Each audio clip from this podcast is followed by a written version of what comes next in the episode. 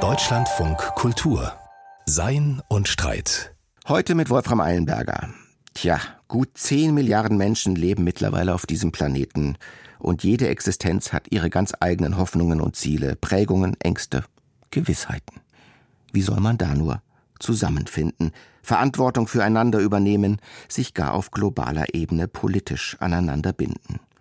Genau diesen Fragen hat sich der Philosoph Volker Gerhard mit seinem jüngsten Buch gewidmet. Dessen Titel lautet Individuum und Menschheit, eine Philosophie der Demokratie.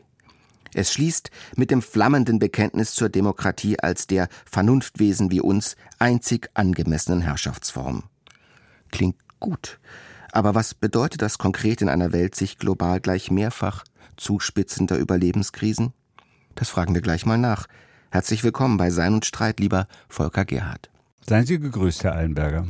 Herr Gerhard, würde man den Grundgedanken, vielleicht sogar den Appell Ihres jüngsten Buches Individuum und Menschheit überspitzen, wenn man ihn auf den Satz zusammenfasste, die Zukunft der Menschheit wird demokratisch sein oder sie wird gar nicht sein? Dagegen hätte ich nichts. Das ist zwar eine leichte Dramatisierung, an der mir nicht so sehr viel liegt, aber in der Sache ist es tatsächlich so, dass wir die Zukunft gefährden, wenn wir nicht dafür sorgen, dass die Menschen in ihrer Gesamtheit mitwirken, ihre Zukunft zu gestalten.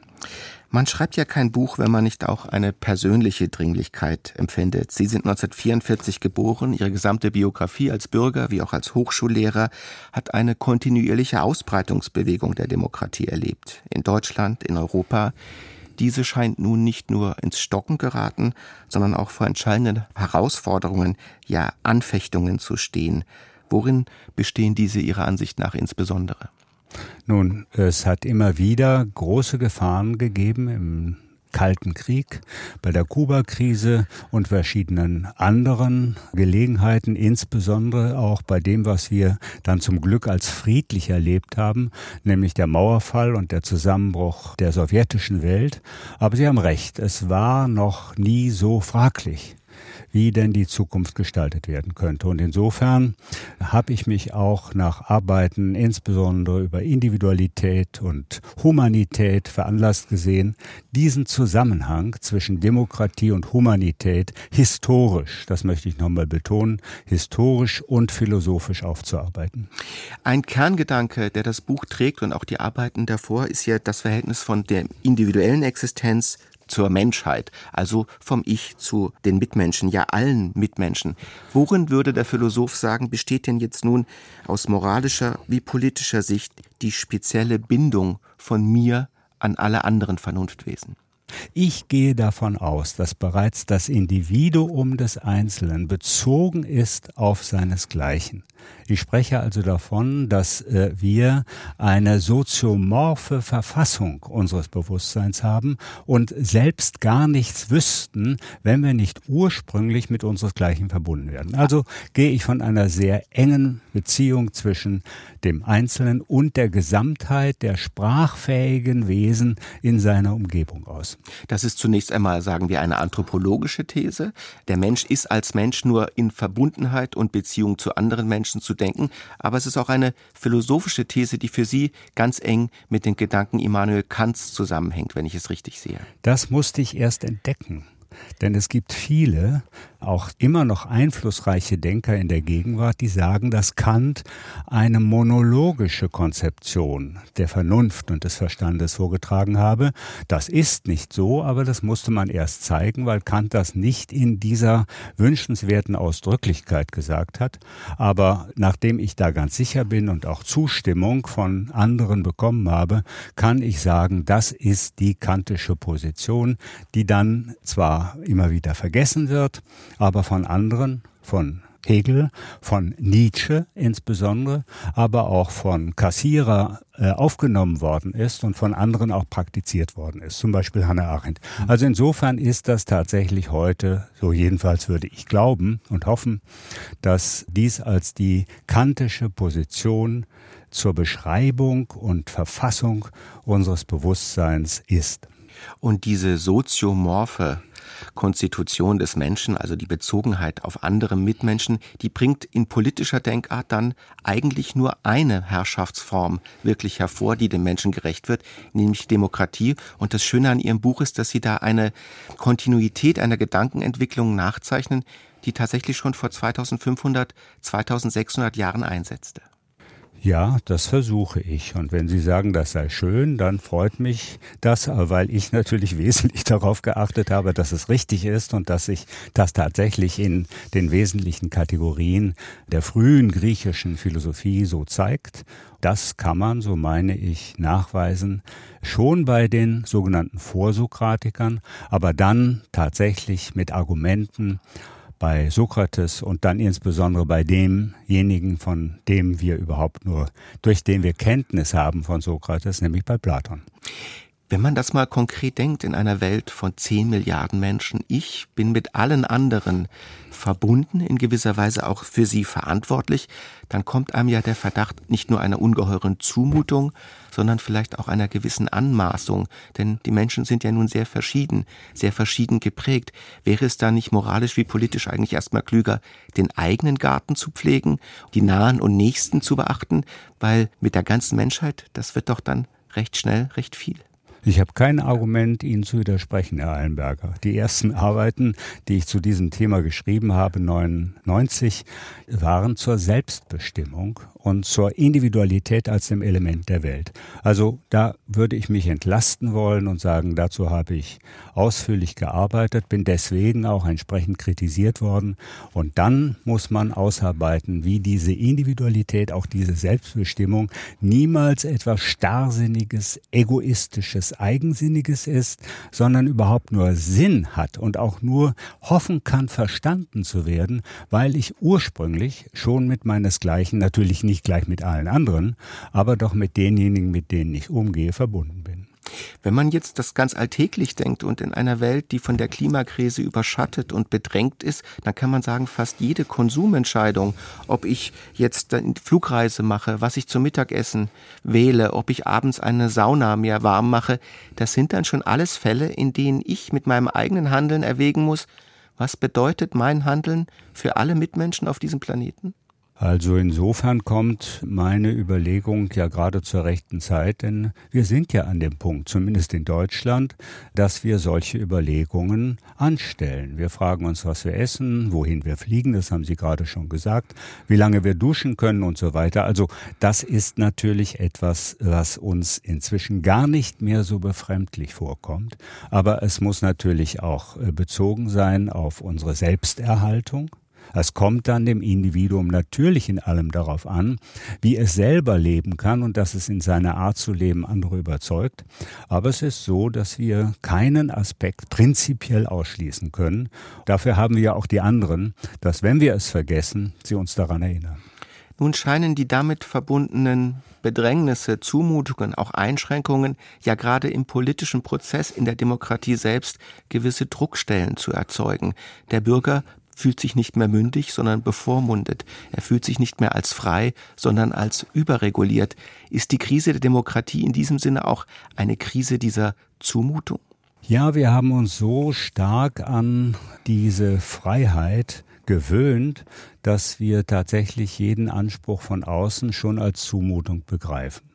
Aber es ist so, dass wir schon aus der Tradition des Denkens erkennen können, und das ist immer wieder bekräftigt worden durch die Theoretiker, insbesondere die Theoretiker der Freiheit, dass Freiheit überhaupt nicht realisierbar ist, ohne zugleich auch jetzt muss ich zweimal gleich sagen, die Gleichheit anzunehmen. Mhm. Freiheit und Gleichheit sind die beiden Grundbegriffe, die schon in der ersten Erwähnung von Demokratie wir vermuten um 520 vor Christus äh, gefallen sind. Und nur in diesem Zusammenhang, dass ich meine Freiheit nur erfahren kann, unter der Bedingung, dass ich sie auch anderen zugestehe und ihnen dann auch zugestehe, dass sie Einspruch erheben, dass sie mir widersprechen, dass sie andere Vorstellungen haben und diesen Ausgleich dann zwischen meiner Meinung und der anderen, das ist keine Zumutung, sondern das gehört ursprünglich schon zur Selbsterfahrung unserer Freiheit. Da sprechen sich ja nicht nur begrifflich, sondern existenziell, man kann sagen, eine Grundspannung an, nämlich die Grundspannung zwischen Freiheit und Gleichheit. Man könnte ja gegenteilig geradezu argumentieren, Freiheit ist vor allem Freiheit zur Differenz, zur radikalen Abweichung, zur Eigensinnigkeit im eminenten Sinne. Ja, das ist es natürlich auch. Das ist ja auch das Schöne an der Freiheit, dass ich eben tun kann und vor allen Dingen auch denken kann und das dann auch sagen kann, was mir einleuchtet und was mich überzeugt. Aber ich sage es ja gerade deshalb, weil ich mit Widerspruch rechnen muss und auch zu rechnen habe, wenn es denn auch tatsächlich so begründet ist, dass es zum Beispiel realisierbar ist. Also ich verstehe Ihre Frage sehr gut. Ich denke, dass wir dies sehr ernst nehmen müssen, aber der Sinn der Äußerung von Freiheit hängt bereits darin, dass ich mit meiner Freiheit nicht alleine bin. Ansonsten verliert sich jede Funktion. Nochmal über diesen Zumutungsraum zu sprechen und auch die Frage, wie weit er reicht. Es gibt ja nun den ganz alltäglichen Satz, das ist meine Sache, das ist mein Problem. Und was man damit ausdrückt, ist, da hat mir niemand anderes reinzureden. Ob ich morgens jetzt ein Fischbrötchen esse oder ein Marmeladenbrötchen, das ist meine Sache.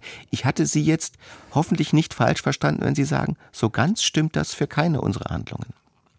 So ganz stimmt das für keine unserer Handlungen. Das ist richtig, denn es kann immer mal sein, dass ich mich in einer exemplarischen Weise gefährde durch das, was ich tue und womit ich dann zum Beispiel anderen in einer Weise zur Last falle, in der ich selbst gar nichts mehr für mich tun kann. Insofern müssen allgemeine Bedingungen mitbedacht werden, aber die existenzielle Verantwortung für das, was ich tue, die kann mir niemand und darf mir auch niemand abnehmen. Das ist ja schon eine Frage, die wir im Hinblick auf die Bedingungen des Lebens, vor allen Dingen auch die Bedingungen des Endes unseres Lebens intensiv in der Bioethik diskutiert haben und das ist eine wichtige soziale Frage. Also das kann man nicht ausschließen. Es gibt Gefährdungen, die wir nur uns selbst haben oder die wir, derer wir uns nur selber aussetzen und von der dann andere sagen, dass sie Bedenken haben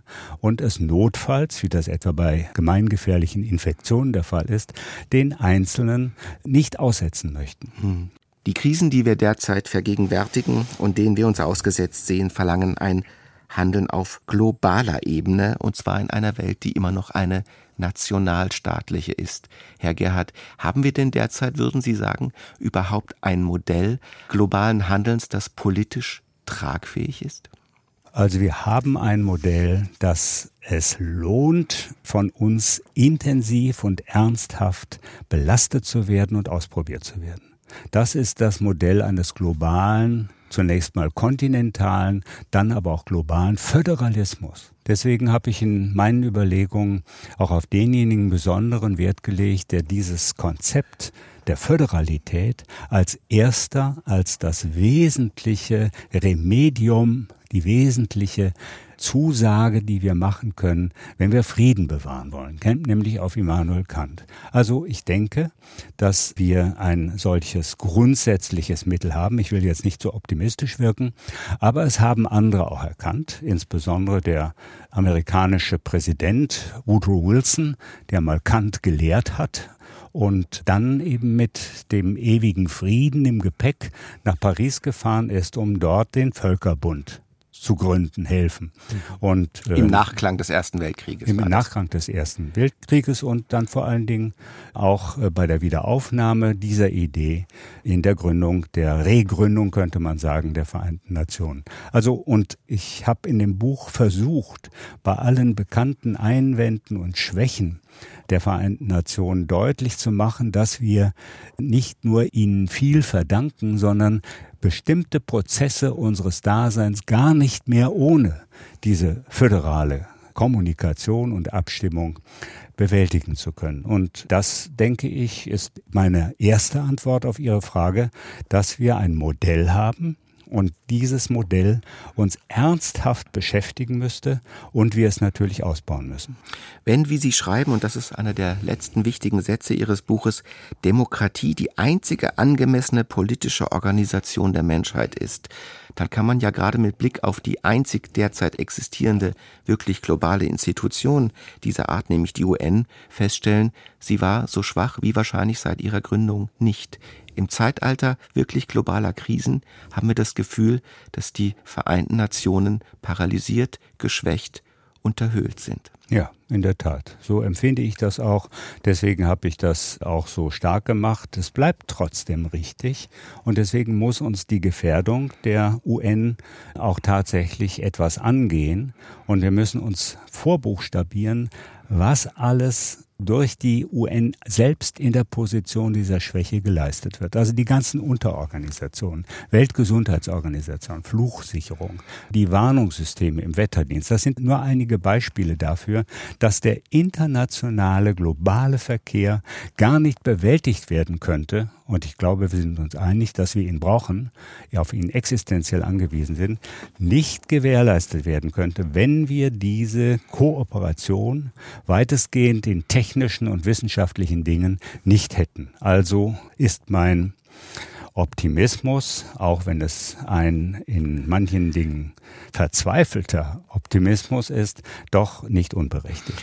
Also dieser Wille, das Positive zu akzentuieren, die Notwendigkeit in den Vordergrund zu stellen, das klingt mir sehr plausibel. Andererseits kann man sagen, es gibt ja auch ein fundamentales Paradox in der Architektur dieser Institution, nämlich das liegt teilweise darin, dass eminent nicht demokratische Staaten eine zentrale, sogar eine Vetorolle einnehmen und damit ihre Idee einer demokratisierten Menschheit, man kann sagen, von Grund auf unterminieren. Ja, so ist es. Und da müssen wir uns eine Lösung einfallen lassen, die diesen großen Institutionen und Staaten eine gewisse Sicherheit geben, dass sie jetzt nicht einfach überstimmt werden und dann möglicherweise abgeschafft oder in ganz neuer Weise erfunden werden. Das kann man keinem Staat zumuten, auch keinem kleineren.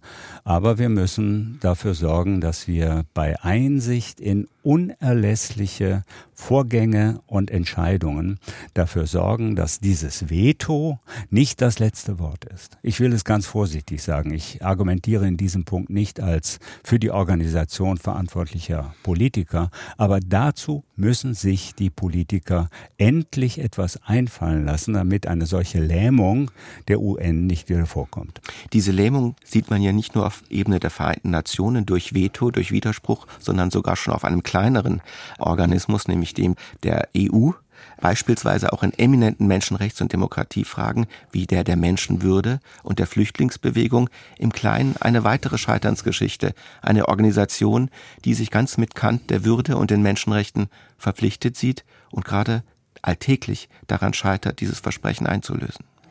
Also ich würde jetzt nicht schon von Scheitern sprechen, aber von eminenten Schwierigkeiten. Wenn wir sehen, wie lange die Prozesse in der UNO, in der EU dauern, dass was Anträge alles durchmachen müssen, um überhaupt die Chance zur Entscheidung zu haben, dann ist das in der Tat zum Verzweifeln und ich kann nicht sagen, dass sich jetzt so richtig es ist, dass wir jetzt eine Einigkeit erzielen innerhalb der europäischen Staaten über den Umgang mit der Flüchtlingsfrage, dass dies eine Lösung ist, mit der wir zufrieden sein können. Aber Anfänge sind gemacht. Und die Politik ist ein langsames Geschäft. Auch wenn sie dort, wo sie sich selbst destruiert, immer extrem schnell geht, müssen wir und das ist ein, ein Programm, das ich wirklich überzeugt vertrete. Wir müssen uns auch in diesen Fragen, nicht nur in einzelnen Staaten, für Reformprozesse entscheiden können und müssen auch den langen Atem haben, das auszuhalten.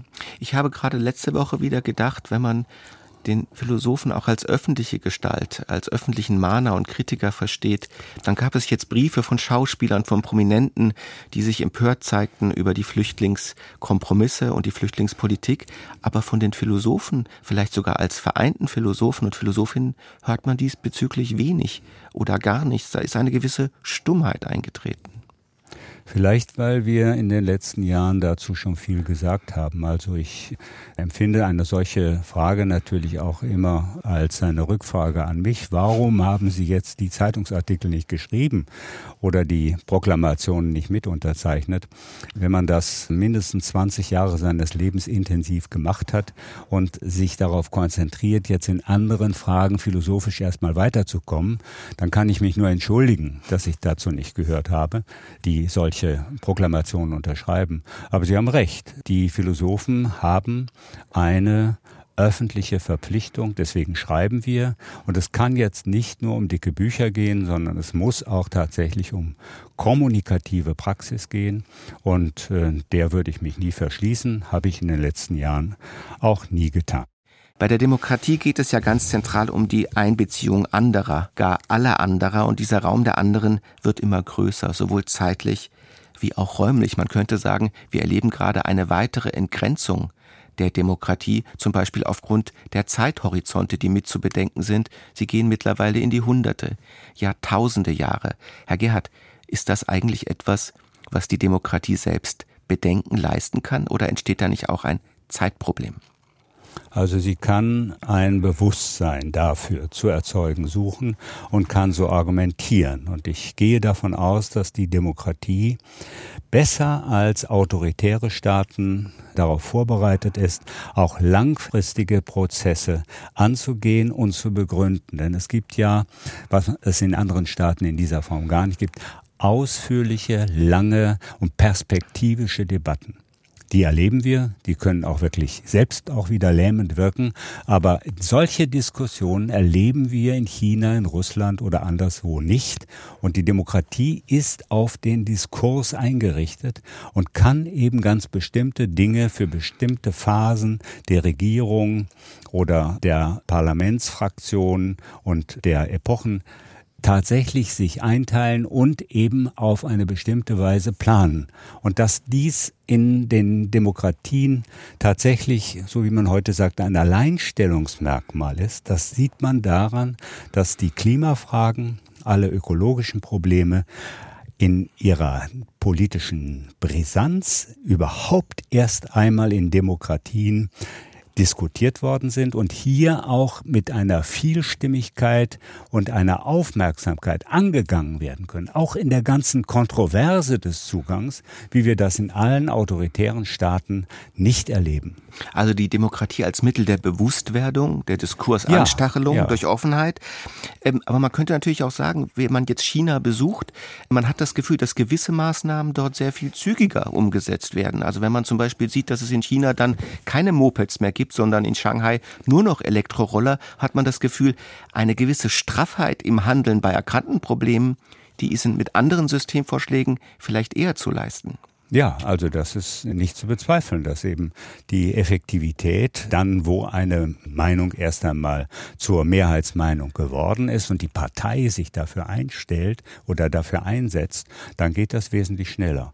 Aber ich habe fünf Jahre lang in China gelehrt und habe mitbekommen, wie zerrissen dieses Land ist, wenn man die Frage der Provinzen anspricht. Und jede Provinz, jeder Rektor oder Präsident einer Universität ist der Meinung, dass in Peking letztlich alles falsch gemacht wird und man nur in ihrer Provinz, in ihrer Universität die richtige und Sachnähe hat.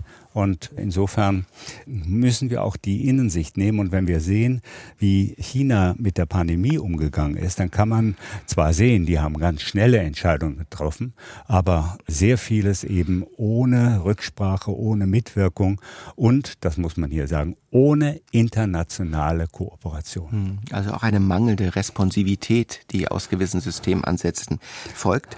Ich würde noch gerne ein Problem ansprechen, das in der Philosophie, auch in der politischen Philosophie derzeit oft besprochen wird, nämlich die Frage, wer denn in dieser Einbeziehung des anderen Kandidaten oder Kandidatinnen sind. Bisher sagte man politisch vor allem Menschen, vor allem Vernunftwesen. Heute würde man sagen, der Raum muss weitergedacht werden. Er betrifft zum Beispiel Tiere, Kreaturen oder auch ökologische Einheiten wie Flüsse oder Berge, sind das für Sie plausible Partizipanten am demokratischen Prozess? Also ich könnte sagen, wir müssten darüber verzweifelt sein, dass uns die Tiere, die Berge, die Flüsse selbst keine Antwort geben. Wir müssen ablesen, wie sie sich befinden, wie sie jetzt zusammenbrechen, sich abbauen oder versanden. Also das sind alles Beobachtungen, die aber in ihrem epistemischen Wert, also in ihrer Bedeutung für ein Handeln auf der Erde, tatsächlich den Menschen vollkommen allein lassen. Also ich sage das nicht äh, mit dem Brustton der Überzeugung, dass nur der Mensch das kann. Es bleibt tatsächlich an uns hängen. Wir können, auch wenn wir jetzt sagen, die Tiere sollen Mitglied in den Parlamenten werden, nicht sagen, dass sie tatsächlich dann auch mal ihre abweichende Meinung äußern. Die müssen wir uns dann aus ihrem Verhalten ableiten. Das müssen wir dann glauben, in dieser oder anderer Weise zu verstehen.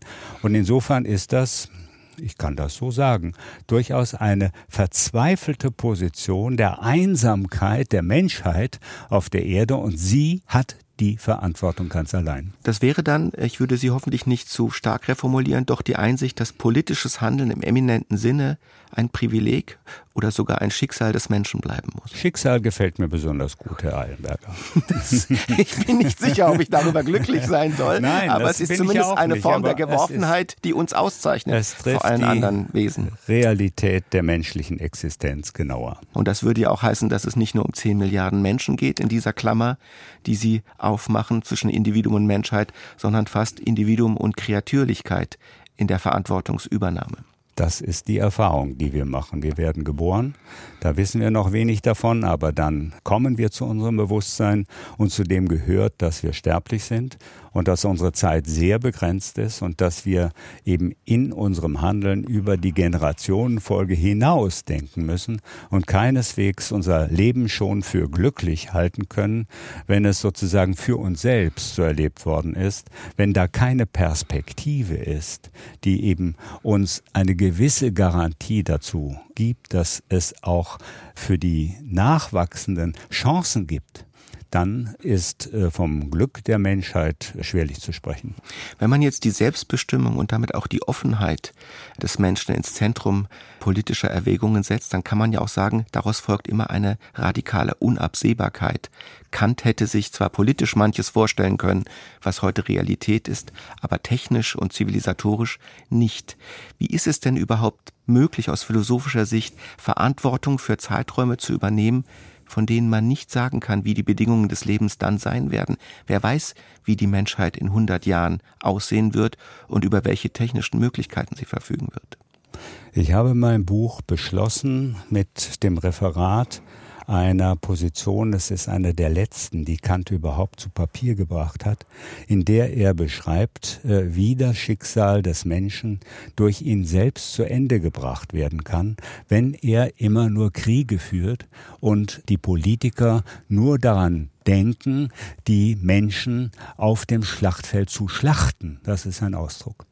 Und dann nimmt er die Überlegung von ihm selbst, die er als erster 55, 1755 geäußert hat, wieder auf, weil die Biologen, die inzwischen nachgewachsen sind, die Bestätigung finden, dass die Zeit des Menschen auf der Erde ganz sicherlich beschränkt sein muss mhm. und beschränkt sein wird und dass ihm das von anderen Tieren so angetan wird, wie er mit den Tieren umgegangen ist. Das nimmt Kant auf und geht davon aus, dass es ein Ende der Menschheit geben wird.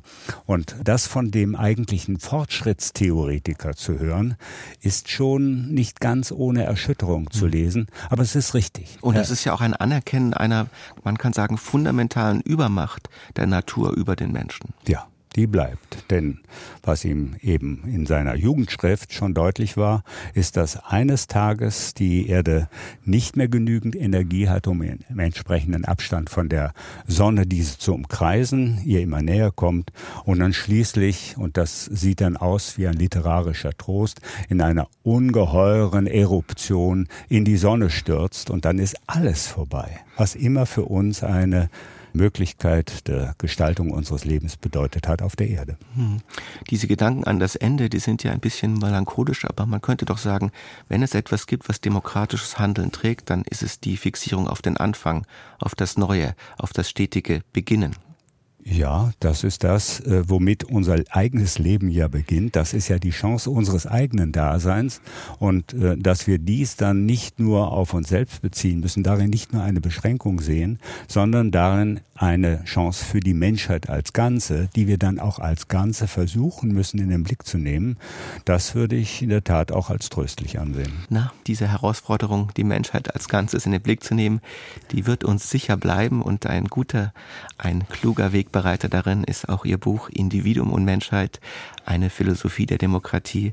Herzlichen Dank, dass Sie heute bei Sein und Streit waren, Volker Gerhardt. Herr Allenberger, ich danke Ihnen für Ihr Interesse. Die Corona-Pandemie, die uns so lange beschäftigt hat, hat ihren Schrecken verloren und Partys dürfen wieder ausgiebig gefeiert werden. Doch dem britischen Ex-Premier Boris Johnson klebt sein Partygate noch immer an den Fersen. In dieser Woche hat das Unterhaus einen Bericht abgesegnet, demzufolge die Sanktionen gegen Johnson, unter anderem Ausschluss aus dem Parlament, gerechtfertigt sind. Party ist also over. Was Andrea Rödig im Wochenkommentar zu eigenen Gedanken zum Wesen der Party anregt.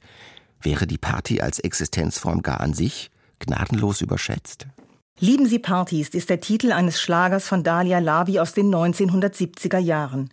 Sie macht sich darin lustig über langweiligen Blabla-Smalltalk auf Gesellschaftspartys. Man steht herum, das Glas in der rechten Hand, und wer zuerst schläft, ist meistens der Verstand, heißt es im Text. Wohl wahr. Ob gesittet oder ausschweifend, Partys sind in erster Linie genau dazu da, den Verstand mehr oder weniger auszuschalten.